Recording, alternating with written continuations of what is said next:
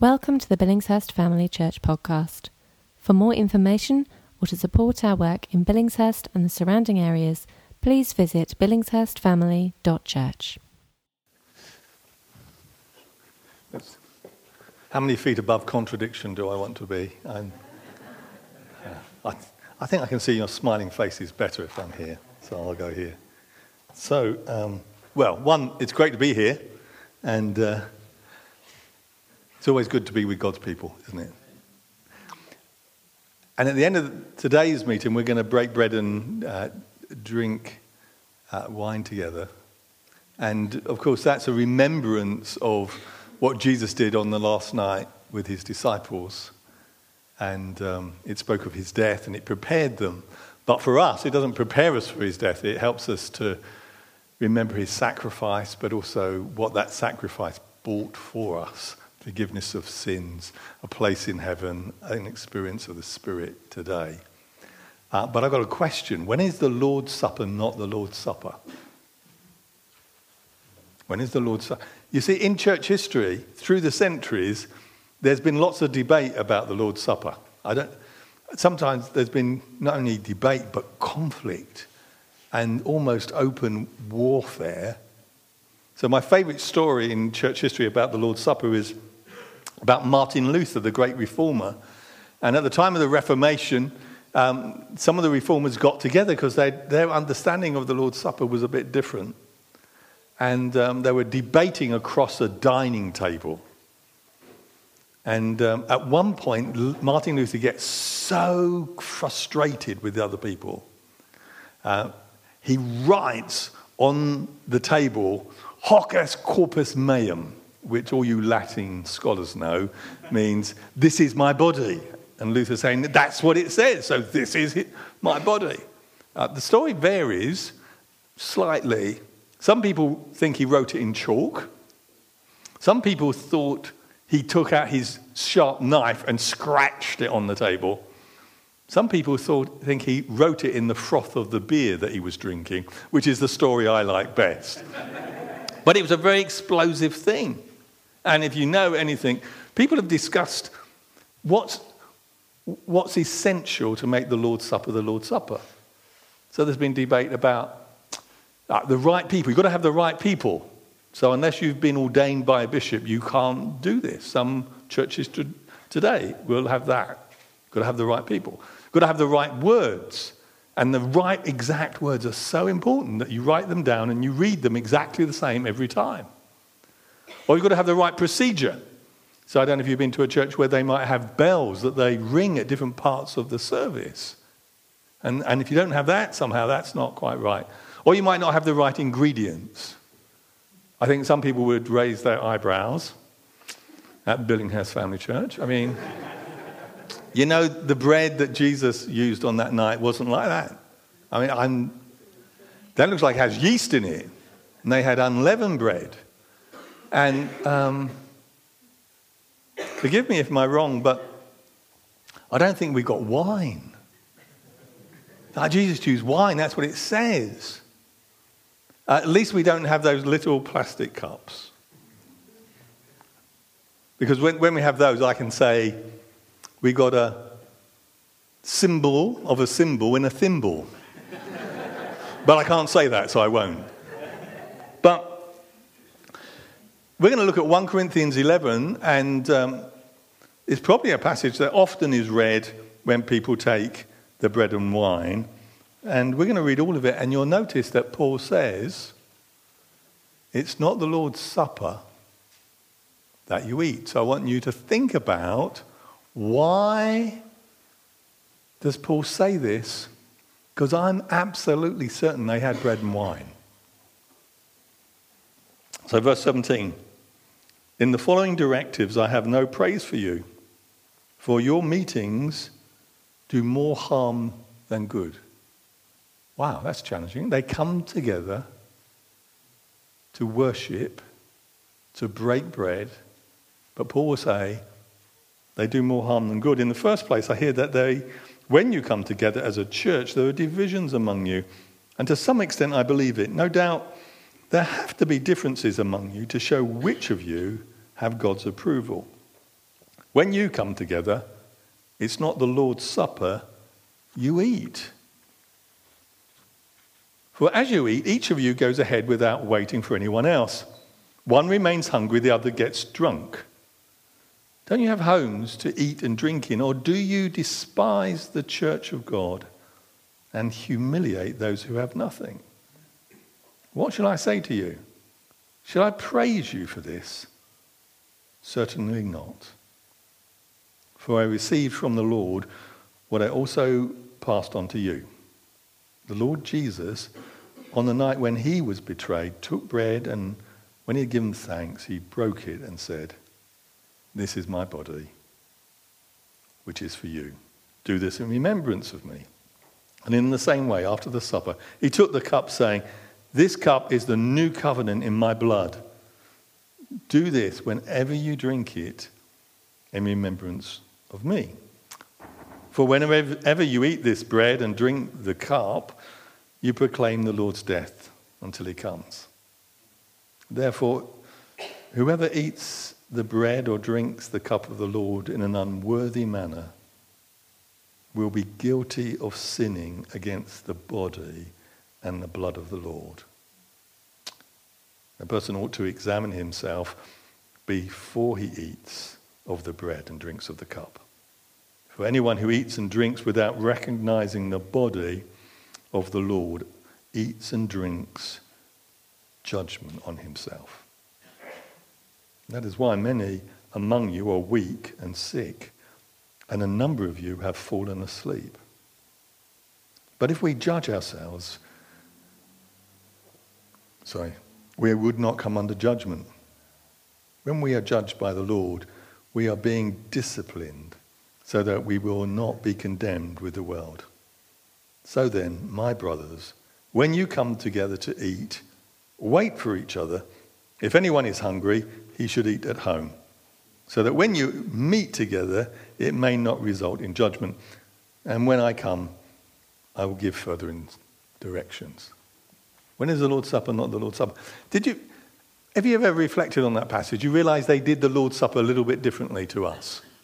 Because I don't think anyone, if you knew there was going to be breaking of bread today, got up this morning and thought, we don't have to do breakfast, you know, because we're going to. No one comes without eating before, unless you plan to do that. You don't think, oh, this is going to feed me. And um, even if your grape juice was really wine, you would have to be highly sensitive to alcohol, wouldn't you? to get drunk on the bit of wine that you drink when we do the Lord's Supper. So they did something different. How could some of them be hungry and that be wrong, and some of them get drunk when they do this? Well, you have to understand that most of the early churches, well, none of the early churches had buildings uh, of their own. They couldn't even hire places like this. They would go to the few rich Christians and to their big houses. But the big houses in, in those days were designed slightly differently to ours. Often they didn't have a second floor, and they would be built around a courtyard. So you would have a, rooms down here, and rooms along here, and rooms down there, and in the middle you would have a courtyard, and then probably a wall or a fence at the end. So your garden was like in the center of the house. So a little bit of social education about how they did things then. Each of these houses would have a dining room. Do you have rules about who can go into your dining room? I remember you know, when I was much younger going to people's houses and you didn't go into their front room. The front room was special. And hardly ever, ever did anyone go in it, unless it was the minister that came round or someone important like that. Well, in these houses, the people that went into the dining room were the rich, the powerful, and the, the people with status. That's what normally would happen. And anybody else would, go, would be met in the courtyard. Remember, it's a much warmer climate in the main. Um, so there was like where you ate or where you met, were met told you something about how you were considered.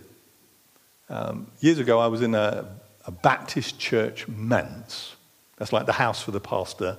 And it had been built into Edwardian times. And there was a front door, and there was a back door, and there was a side door. Important people would come to the front door, But the idea was that if you were a tradesman, or if you were the lady that does, you know, came and cleaned the house, you didn't come to the front door, you came to the side door. Well, this is how they think it, what happened in those days. That in the Christian community, there was a rich person and people would gather, but on some occasions, the rich Christians would come first and they would have a meal in the dining room because they're a bit more leisurely, they got more time. But then many of them were slaves and uh, poor and had to work really hard. So they would come later in the day, some of them without any food at all. So some were hungry and some were well fed. Actually, some of them not only well fed, but they had a bit too much wine. So some of them were drunk. Some of them are hungry, some of them are drunk. And then as they were all gathered, the host probably said, Now we're going to break bread and remember the Lord's death. And Paul says, It's not the Lord's Supper. It's not about the words. It's not about having the right people. There's something in the way you're doing it and what it's saying. The Lord's Supper is not the Lord's Supper in this situation because there's a lack of compassion and care for the weakest and the poorest. Because of what this meal is supposed to represent, besides anything else, it's not just saying something about Him who died for us, it's saying something about us. That we're members of His body, we're members of His family, that God loves us equally.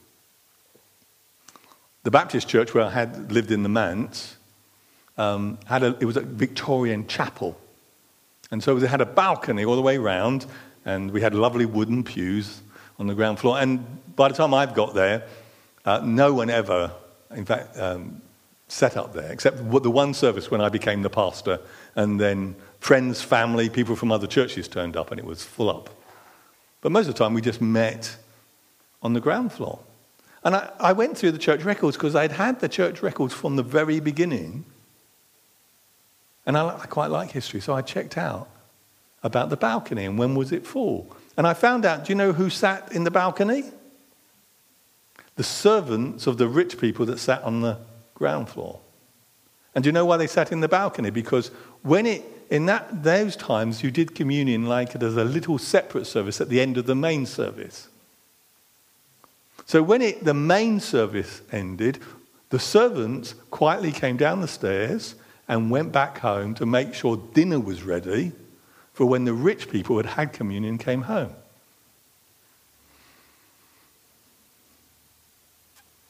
I wonder what Paul would have written to that church. Is it the Lord's Supper? What's it saying to the people that don't partake?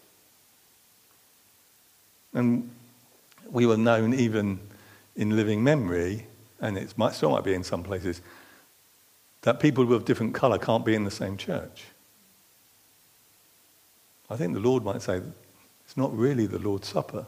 It's certainly not the Lord's Supper in all its fullness when there are such divisions. When's the Lord's Supper when not the Lord's Supper? Well, it's not about words or the right people or understanding or procedures or the wrong type of bread, it's when there's a lack of compassion and care. Excuse me, I got lost.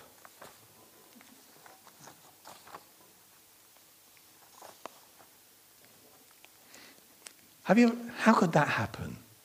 I mean, how did that happen back then? When it's so too obvious, it's obvious that's wrong, isn't it? How could it happen in Victorian England when there was upstairs and downstairs, even in the church family? How could it happen that in South Africa at one time you couldn't meet together? How could it happen that in the southern states of America it was like that at some stage? How does that happen? This is what happens. What is socially accepted might not be spiritually accepted. But what is socially accepted sometimes blinds us to what is spiritually unacceptable to God. because we live in an environment that thinks a, per, a certain way, and we're all creatures that get affected by how the wider community thinks. And unless you think very carefully, you can pick up very bad attitudes and carry them on into your Christian life and be molded by the way society thinks rather than the way Jesus thinks. When is the Lord's Supper not the Lord's Supper? When the people that Jesus died for, some of them feel less important than other people. When, do you know, every church, every community has a bit of an in crowd and an out crowd. Did you know that? And if you don't think your church has one, you're probably in the in crowd. It's simply true. Uh, you can't have a big group of people without some people feeling most closely connected and some people feeling a bit on the edge. And that's why in a Christian community, you always should be open and draw people in to make. I turned up at a church once, and they, their entrance into the hall was on the side. And I came in, I came in a little bit early, but other people were coming in. And uh, I'm sure it doesn't happen here. But people of the welcome team were all talking to each other with their backs to the door.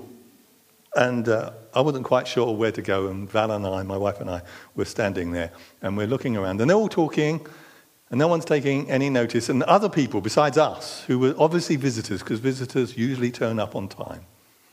And Christians tend to turn up late.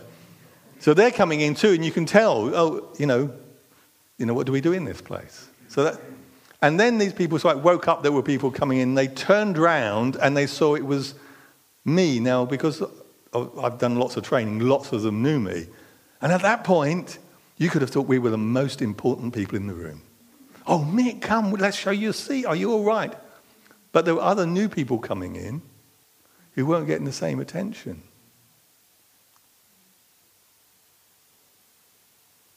I don't think Jesus is like that, do you?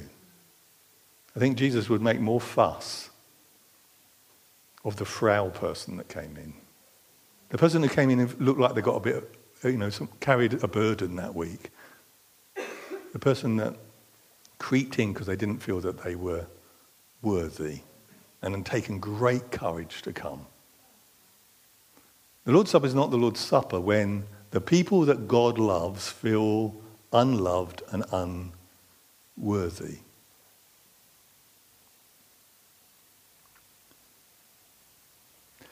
My daughters, I love my daughters, they brought me as a joke a t shirt once. And in big writing on the front, it said, God loves you. But there was some smaller writing underneath. Do you know what it said? But I'm his favorite. and I've, I, for uh, quite a few times, I thought about wearing it. I was only going to wear it to the office, I wasn't going to wear it to church on a Sunday. I thought that would be fun, that would raise a smile. But I couldn't even wear it to the office because when I thought about it, it it pained me. And you don't need to have had the t shirt to have done that to people. Who are the people who most need to be encouraged in your church community and in your wider community? Who feel left out or unworthy or like they've got nothing to offer. It's those very people that need to make, be made feel special. And if they're Christians, they need to be known that they are precious to Jesus and they're just as much part of the family as anybody else. And they may never be able to get on a rota and they might demand more support than anybody else, but in God's eyes, they are precious. There's a lovely story about, I think it was a pope, at the end of the Roman Empire when the, um, the barbarians were coming in. One time, um, it was either a bishop or a pope, so if you, you, church historians might be able to help me out sometime. But the, the barbarian king came to this rich church that had lots of gold and silver and stuff like that. And he said, I'm coming back, and when I come back, I want you to have all your treasures in the church. And we're going to take them away. And when he got back, do you know what he found? He found the lame, the sick, the elderly. And he wasn't the way, he knew he was going to have to give the gold and the silver as well. But he said, Here's my treasures. These are God's treasures. I don't know about you. Do you ever you know, imagine being in some of the situations you read about in the Bible? You know, being there uh, you know, when Jesus fed the 5,000. Or being there when Jesus died the, on the cross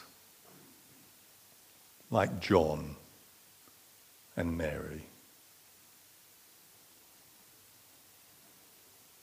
Can you imagine them taking Jesus down from the cross? And his, he, it says he's almost beyond human recognition. And he's been beaten and he's bruised and he's blooded and his body has been racked with pain. His joints are twisted. And there he is in nakedness, all twisted, tortured. Wouldn't you, I'm sure you would, have lovingly put his, his limbs in the right place and wiped his brow and carried that body to the tomb as though it was the most precious thing and the most wonderful thing that you had ever been part of, that you looked after his body when it was so weak and so vulnerable.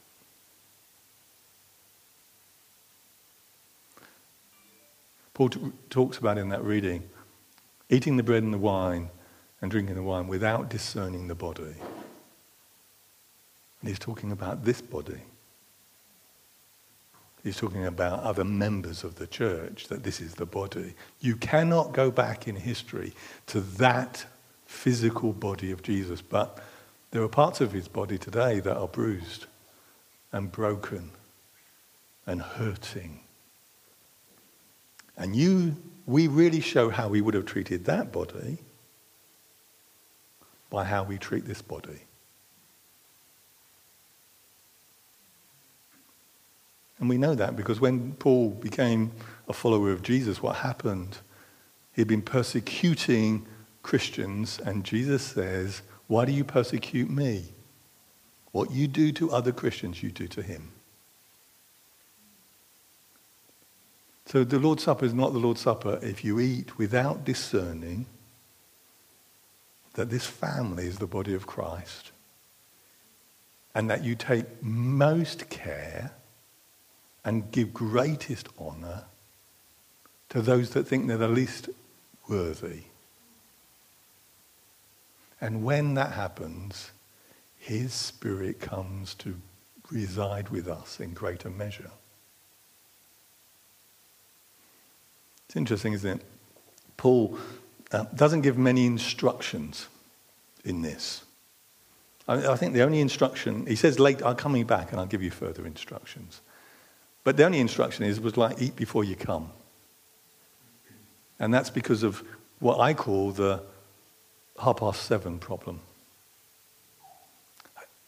I don't know what happens in Billingshurst. Have you ever, some you ever want, someone invites you around for a meal in the evening, their meal is always later than you normally have your own meal at home. Do you, do you have that? You know, it's like, come around at eight. And I think, well, that's, we usually eat around seven. So around seven, I'm feeling a bit hungry. So then there's always the problem, isn't it? How much do you eat? I, and if I'm not careful, I eat too much then because I have very little self control over food. And then you eat too much, and then you get there, and there's this lavish spread, and it's like, I have the look from the wife, which is, you've got to eat it, You got, I don't care how full you up, it serves you right, but you've got to eat it. Or you think, last time I ate too much before I came and I don't eat anything, and you get there and you're starving. And sometimes, you know, they say, dinner's not quite ready, just go in the other room, there are a few bits to eat. Well, if I'm not careful, I get there. not very polite. Paul says, if you're going to be hungry before you get, that's what he's meaning. If you're going to be hungry before you get to the meeting, eat something now. Not because you won't eat anything when we meet, and they usually had a meal together. But so that you're not so absorbed with your needs that you can't look to the needs of other people. And then the only other way he addresses this, he doesn't give them instructions, he gives them a vision of Jesus. And what he's saying, it's all about him. That's why he gives the words of the institution, the ones that often people say at communion. Not to say, you must say all these words in this order. But to say, look, don't you know it's about him? On the night that he was betrayed, he took bread. He said these words. It's a new covenant in his blood. And he is coming again. You've got to realize that this is all about him. It's not about you. Now, I wonder if it's a slight dig at the people who hosted. You know, the people with the big house. Because you can imagine saying, Well, it's my house. I invite who I want for a meal. I've, um, oh, Craig knows this. I, I love my books. And um, I'm having to reduce the size of my library because I can't get them all in the house. But it's been easy to give away books because years ago, I was one day I, collecting my books, they're like old friends. And I'm thinking about all my books, and every now and again people would ask to borrow them. And I think, well, if I lend them to you, will I ever get them back? And the track record is about 20% always get lost if you lend them. That's my experience. Even when I stamp them inside and put a sticky label on the outside, they still never come back. And I'm, so I'm, I'm like doing that calculation. Is this person trustworthy? You know, will they give me it back? Will they remember? And the Lord, I just felt the Lord say, Whose books are they? Well, they're my books. That's obvious. You know, sometimes you do that. And then you get this sort of silence from heaven, like that's a wrong answer. okay, Lord. I think the right answer is they're your books. Well done, Mick. You know, you've been a Christian a long time. Your pastor. It's taken you a long time. They're my books, which I'm entrusting to you. So, what's your question? Your question is, how do I want you to use them? I suppose you want me to lend them. I'm a bit more generous than that. So the host is hearing this and it's like, whose meeting is it? Well, it's in my house, it's my meeting. Wrong answer. You know, nothing we have actually is ours. We've been bought with a price. Slaves don't own anything, they just look after things. Our homes are not for us to treat as we will, as we will, but as He wills. Especially if we're having a, like going to break bread together, it's His meeting. We think about Him. He's the host. It's not your supper; it's the Lord's supper. And how does He want to treat the people around you? When is the Lord's Supper not the Lord's Supper? when we don't think like this, when we don't discern the body, when it's all about us and not about Him. And of course, in, when those words, there are those words of warning, which often we leave out, talking about drinking and eating judgment on yourself. You see, at that Last Supper, while Jesus is preparing his disciples and himself for what's going to happen the next day, that he's going to die on a cross. What's Judas doing? He's calculating what he can do with his 30 pieces of silver. He's thinking about what's in this for me, while Jesus is thinking about giving his life for them. And you know, sometimes I can find myself being a little like Judas and less like Jesus than I want to be. How much will I get out of this morning? Will I get enough? Or how much can I give to others? In a moment, we're going to take the bread and the wine. But why don't you take a moment just to think? Let's make sure that what we're going to do in the next few minutes really is the Lord's Supper, not because we've got some bread and we've got some grape juice to remind us of his body and blood. But it becomes really the Lord's Supper because we're going to treat each other like brothers and sisters, like blood bought people. And we're going to treat everybody as though they are uniquely precious to God.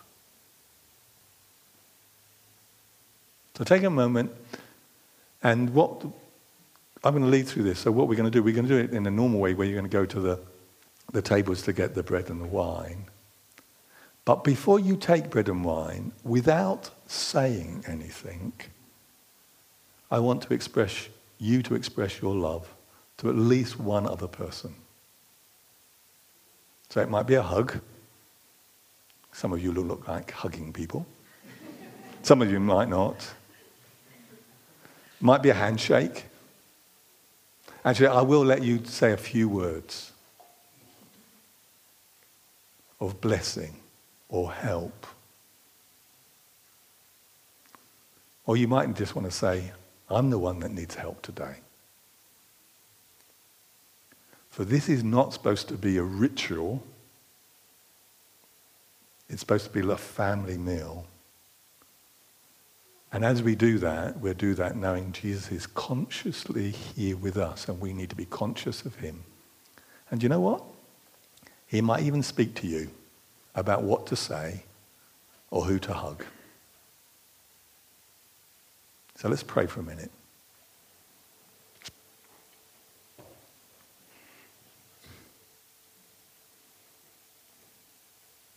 Lord, you know um, we can go through much of our life in routine mode. We do things day after day, week after week in the same way. And we can forget why we're doing them. Lord, this can even happen with something as precious as your supper, which is supposed to be so meaningful to us you gave us to teach us of your love and your coming kingdom, to remind us that we are family, and to strengthen us that as we eat bread and drink the wine, we consciously open ourselves to you to say, Lord, we need the refreshment of your Holy Spirit. We need the forgiveness of our sins. We need the strength that only you can give us. And we need you to give us the love for each other that speaks of the supernatural blessing that we enjoy. So, in these moments, Lord, in the quiet and in the connecting with one another, Lord, help it, help us that when we take the bread and the wine, in that moment, we remember you. For you really are the bread of life and the water of life. Amen. I'm going to ask if the band would like to come up and just play something gently for us. Um, and, and here's your instructions, which I've given you. I remind you before you take the bread and the wine, you are to express your love to people in some way. So, some people, I don't know, so some people might be brand new here. Guess what? They're the ones who probably need it gently done, but most feel a bit, I'm in the right place? And it might mean that you, it's not just the person next to you, that's cheating. Do that to the person next to you. But it might be moving to another person. And if you, this is for the followers of Jesus. So if you've not got to that point, and I, I really hope there are people here that are here to explore and trying to find out about this. The bread and the wine is for Jesus, but for the sharing of love you can do and you can receive, and we're really glad you're here. Does that make sense? Lord be with you as you do this. And may you know his presence and may your love between each other deepen. Amen.